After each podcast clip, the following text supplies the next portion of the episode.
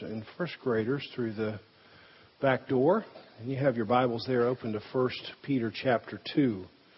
1 Peter 2. I recently finished a book by a psychologist named Carol Dweck. D W E C K, I think is how you say her name, Carol Dweck. And the title of the book is called Mindset.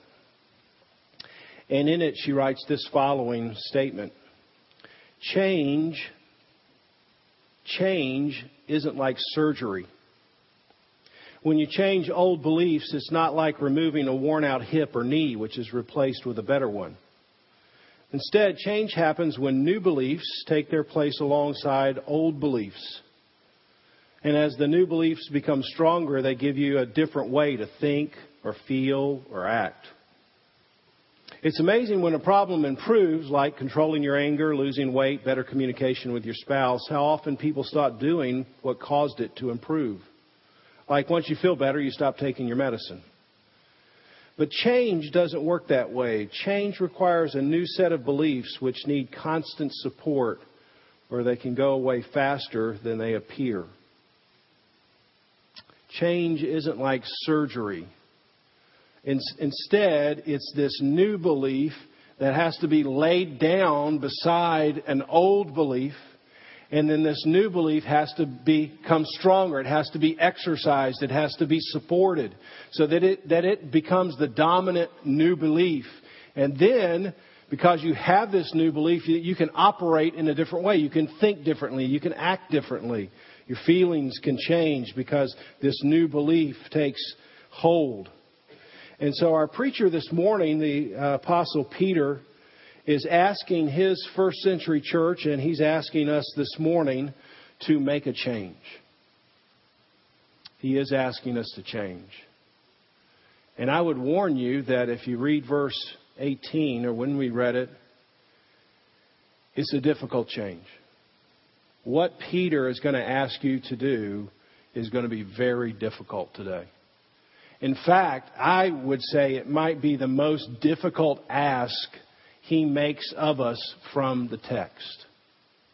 He's going to ask us to make a change. He understands that the change is going to be very difficult. And if you look there in verse 18, you can say, you can see what Peter is asking. It's very clear. He wants us to respect and willingly submit to leaders and bosses who are unjust and to endure suffering. You see, he's not, say, he's not saying, hey, don't, don't just submit to the people who are good bosses. Anybody can do that. But he's saying, hey, you, the first century church, you, Christ Community Church, I'm asking you now as a, as a new believer to submit underneath a boss who you know is unjust. And you're going to have to endure suffering. That's what I'm asking you to do today. The desire to do this wasn't, uh, didn't come naturally for Peter. My guess is that it doesn't come naturally to you either. Peter understands that just because you're a new creation in Christ, although he knows that means you have a new position before God, he also knows that that doesn't mean you automatically have a new disposition. You may positionally be in a different place because Christ, but you don't necessarily have a new disposition yet. And so in order to have a new disposition, he's got to lay down some stronger new belief beside old beliefs because just because you've been adopted into the family of God doesn't mean you've adopted all the characteristics of God just yet. They don't come like that. Change isn't like surgery. Becoming a Christian isn't just like surgery where all of your old parts are removed and you just have a brand new set. That's, that's not how it works. You're still left with these besetting sins. You're still left with these beliefs. You're still left with these habits. And Peter understands in order to change, especially to do what he's going to ask you to do today, you're going to have a boss. You're going to have a leader. And you're going to know, people are going to know that person is unjust.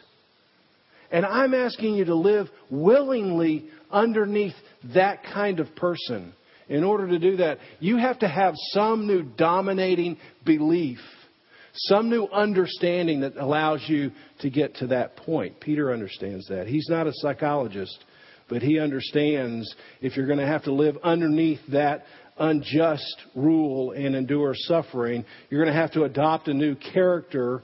He knows it's not like magic, it's not like surgery.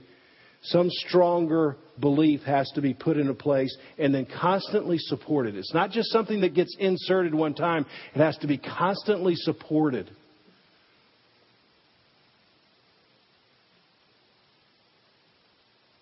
The, the new action, the new behavior Peter is asking for us is very clear. Verse 18 Servants, be subject to your masters with all respect, not only to the good and gentle, but also to the unjust. And then a little later, he says you'll have to endure suffering. Now, what if Peter just stopped at that verse? Hey, my message today, first century congregation, is you're going to have to endure suffering under leaders who are unjust and you're going to have to endure it, and it's going to be suffering. Okay? Amen. Let's close in prayer. I mean, that'd be a tough sermon. Be true. But what would you leave thinking? I mean, if you were a non Christian and that was the sermon, you'd probably leave thinking, fat chance that's going to happen.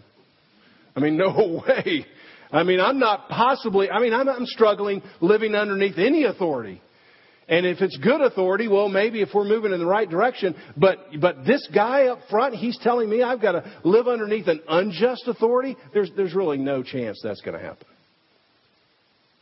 But if Peter had just ended at that particular point, even for the believer, I think you would have left saying, I mean, I see it.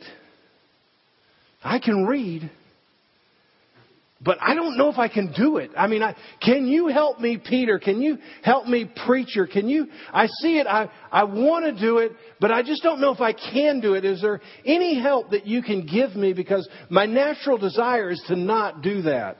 And so we're thankful that Peter didn't just stop at that particular point.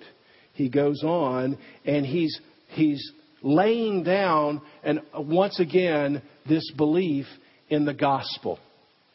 He's trying to make sure that the gospel, this new belief, it's laid down in your life and you're always going to be referring back to this particular point, especially when it comes to living underneath unjust leaders. So let's just look at what he says. Verse 21.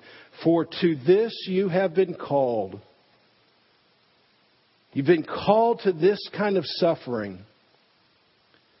And, and I want you to remember first century congregation. I want you to remember Christ Community Church. This is what's going to get you through this kind of suffering. Christ suffered for you. He left an example that you might follow. Jesus committed no sin. No deceit was found in Jesus' mouth. Yet, when he was reviled, he did not revile in return. When he suffered, he didn't threaten. Instead, he, he continued to entrust himself to him who judges justly.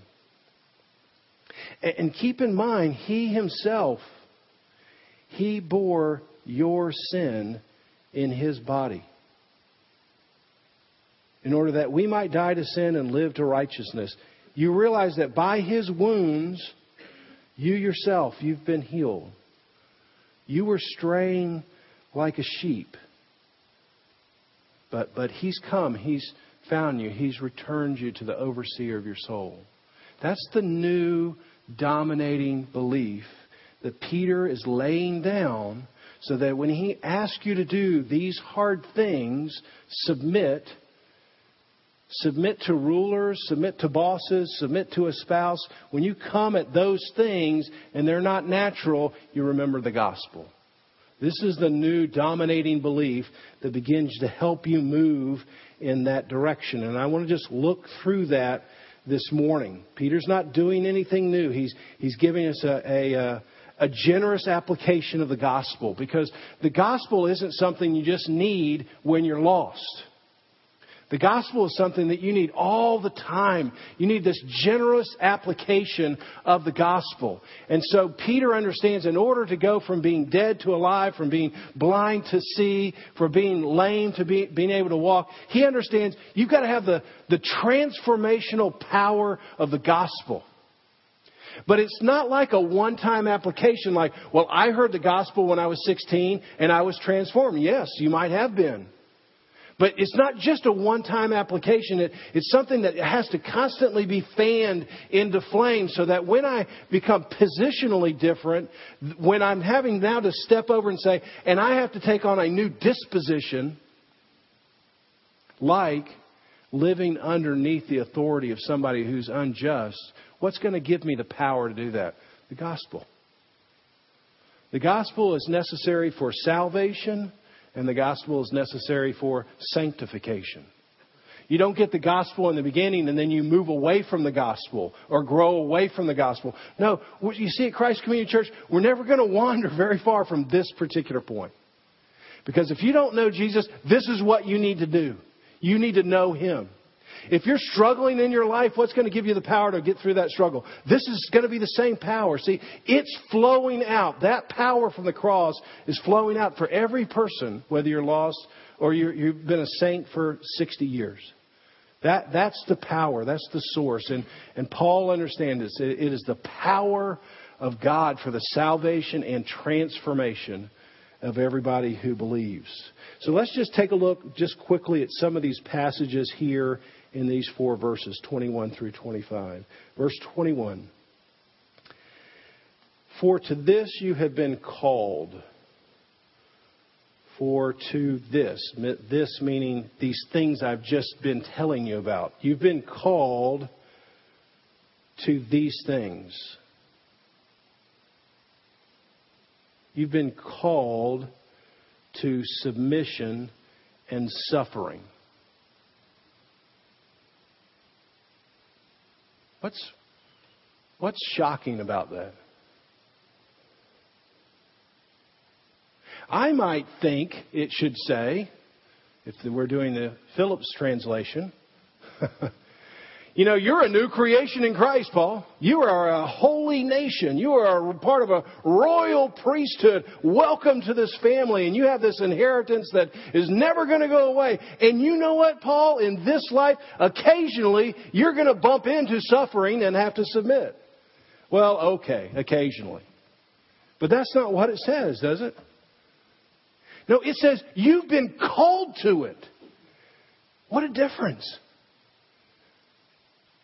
It's like, it's like Jesus is saying to, to Paul or to Peter or to you, hey, hey, I'm over here. And you're looking over towards prosperity. And he said, no, no, I'm over here. Oh, yeah, Paul, I'm over here with suffering and submission. Hey, come over here to suffering and submission. Ah, oh, you know, you know, I'm not as excited right now about that. I mean, that doesn't sound like your best life right now. But you see, it's not that you're just occasionally going to go bump into suffering and submission. Jesus is saying, I am calling you into suffering and submission. Dietrich Bonhoeffer maybe says it the best when he says, When Christ calls a man, he bids him come and die. Now, consider for a moment that it's Peter delivering this particular instruction. He's saying, For to this I have called you. And it's Peter who's delivering this information. But what a contrast from previous advice that Peter once gave. You remember the account, Matthew 16?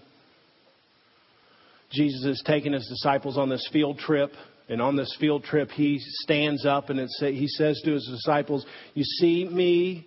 You've seen all the idols of the world. You've seen what other people are following. I'm, I'm humbling, submit, I'm humbly submitting myself. I'm putting myself, the creator, on the stage with all these idols. And I'm asking you, these 12 men, who do you say that I am? And Peter gets it right. Peter says, You are the Christ. You're not like any of these other idols. You're the Christ. You're the Son of the living God. Yes, Peter, you got it right. Way to go. And then they start going from Caesarea Philippi back towards their hometown and on their way back. And then from that point on, Jesus begins to tell his disciples, really for the first time, hey, I'm heading from this place to Jerusalem. And in Jerusalem, I'm going to have to submit to unjust leaders and they're going to kill me. That's what's going to happen. And you remember what Peter does? He feels like he just needs to give Jesus some advice. I mean, he's got some certain wisdom here. He's kind of the leader of the pack, and he gets Jesus aside. He doesn't want to say it with everybody around, and he says, You know what, Jesus, that whole submission and suffering thing, oh, we're not going that way. We're going a different way. We're going to take over this Roman Empire. We're going to be the conquerors. We're not going to get conquered.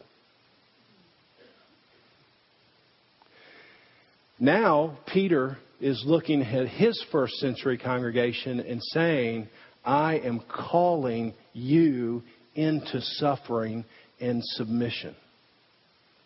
What happened between Matthew 16 and 1 Peter 2 to totally transform Peter's way of thinking? What happened in between that? The cross happened in between. See, Peter, between Matthew 16 and now, he got to see firsthand Jesus' death for a traitor himself.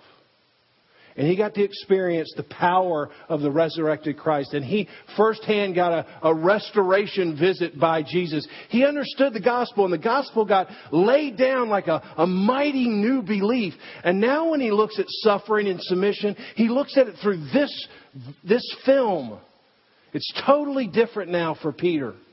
He understands that we're being called into that, and he can stay in that because he's seen the gospel. He's experienced the gospel.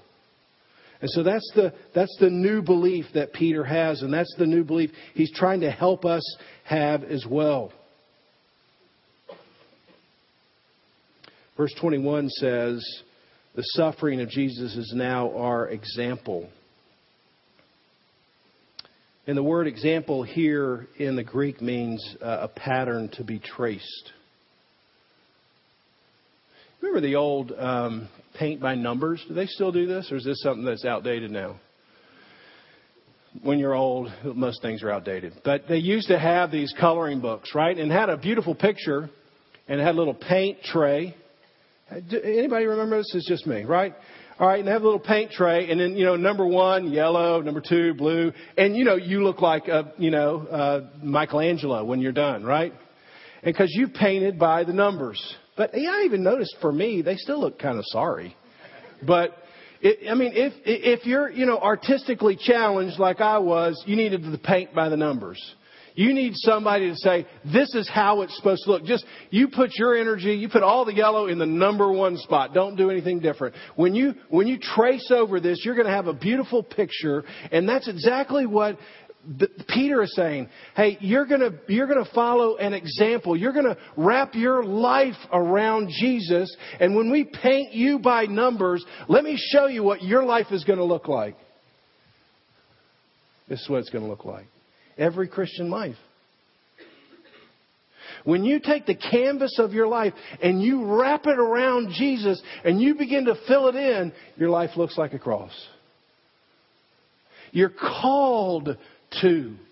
You're not stumbling into the cross. You are called to submission, even if it's unjust to unjust people.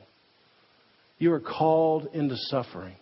Because when people see your life look like that life, what do they see? They see the grace of God.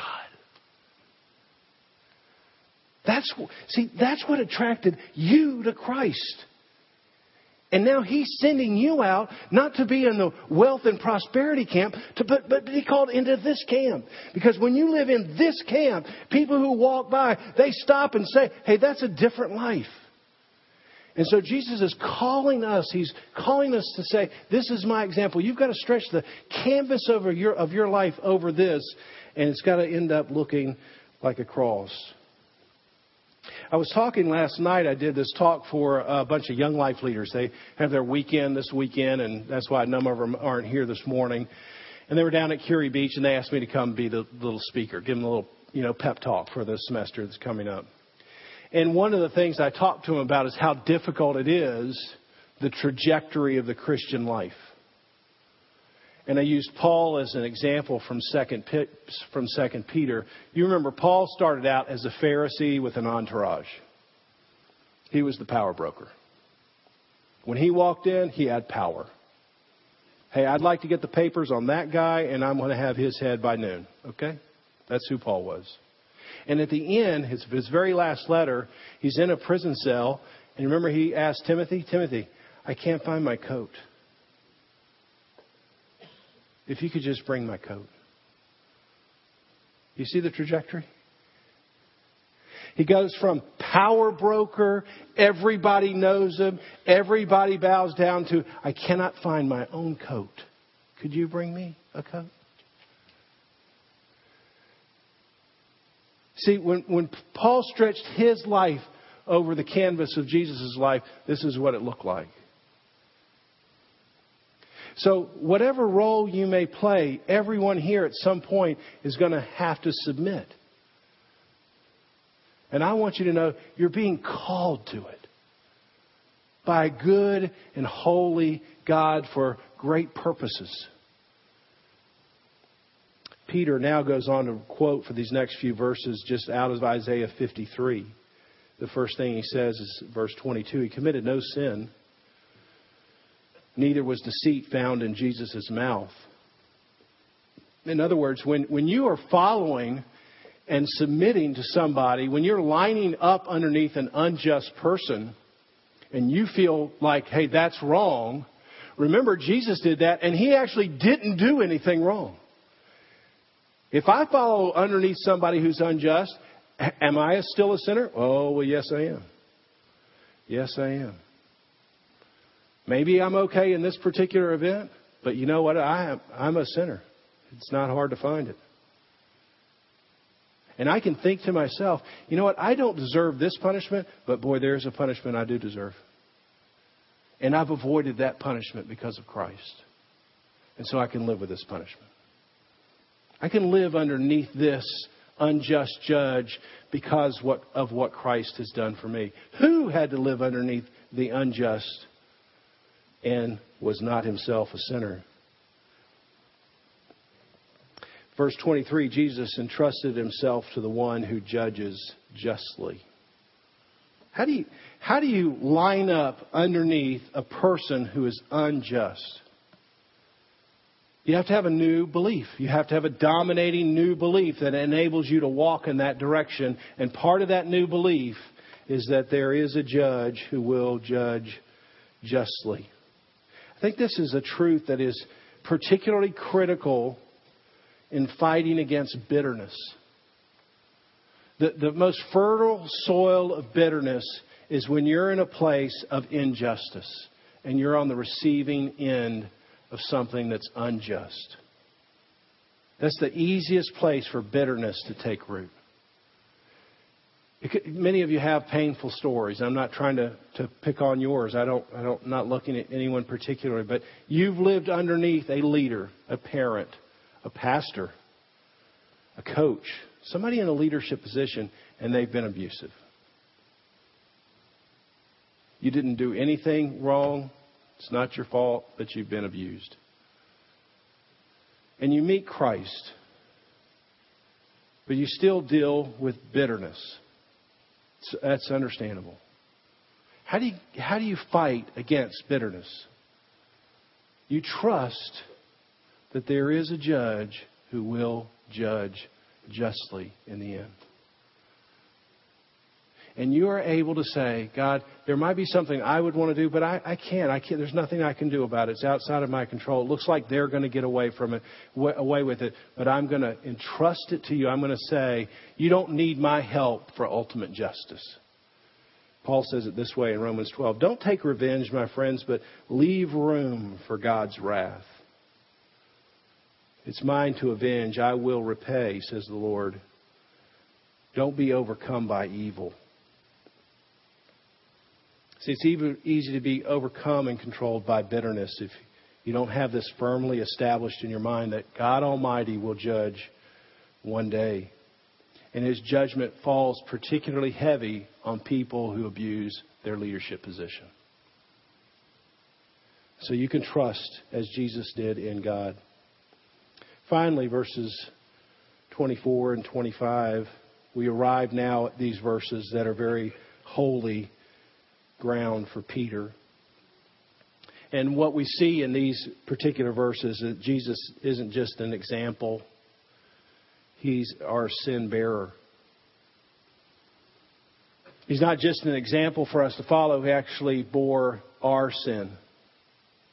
Sin is rebellion against God. Sin is created when the creation wants to be the creator. Sin is when I want God to serve me instead of me serving God.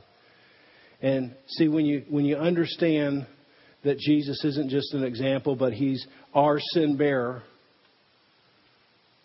and you go back and read verse 18 servants be subject and suffer to unjust masters. The first thing you should think about is not you serving under some unjust, oppressive dictator. No, that's not the first thing you think about. The first thing you think about is Jesus, is Jesus willingly serving under an unjust, oppressive dictator who is you. When you read verse 18, the first thing to think about is not somebody that you've had to live underneath.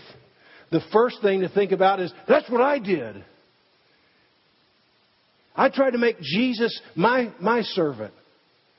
I, as a sinner, as a creation, decided I wanted God to do something. And you know what Jesus did when he felt that pressure of me bearing down on him? He, he submitted. Incredible. He submitted to me.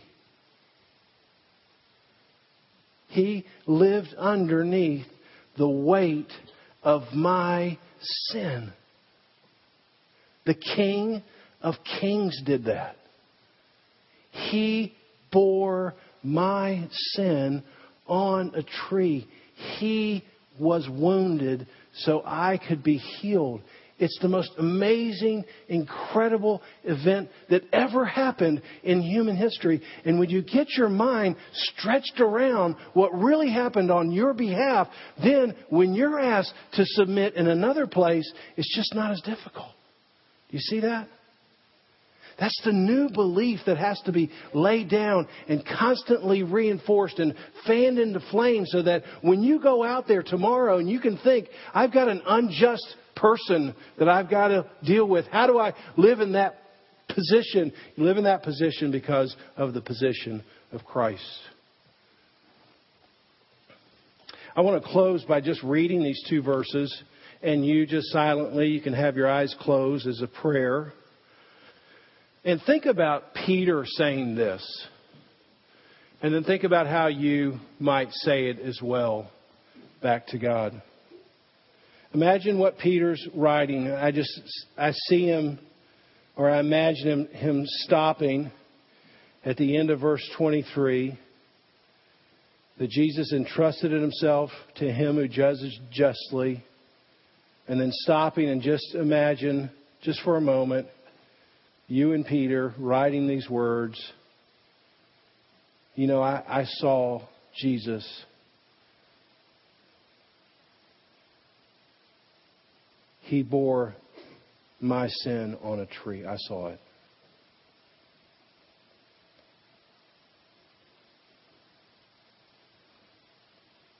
He died because of my sin. I, I suppressed him with my sin. And what he did is he gave me his righteousness. I, I saw wounds open up on his back in his hands, in his feet. I put my hands on those healed wounds, and I realized he took those so that I wouldn't have to take them. I was like a sheep. I was so afraid. so easily distracted, so uncommitted to my shepherd. But he came. He came and he found me. And he picked me up and he took me back to the overseer of souls.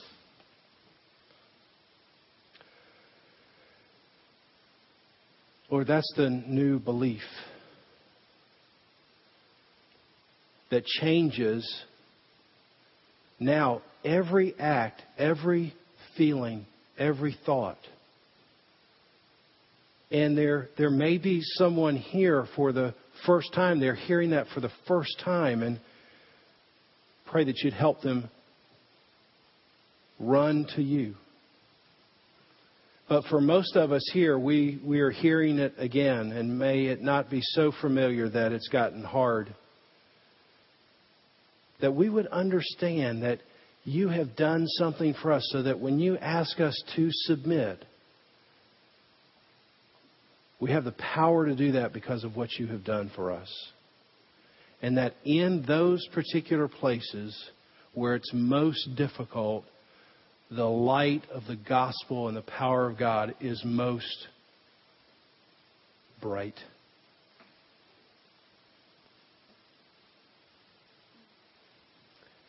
Some of us live in very difficult homes. Very difficult.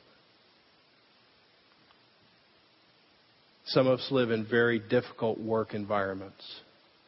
It's just all we can do to get up on Monday morning.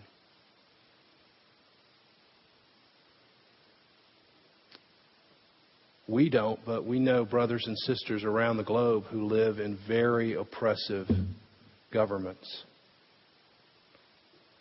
who are unjust. It's the power of the gospel that enables us to move forward. We pray for that power in our lives this morning. In Jesus' name, amen.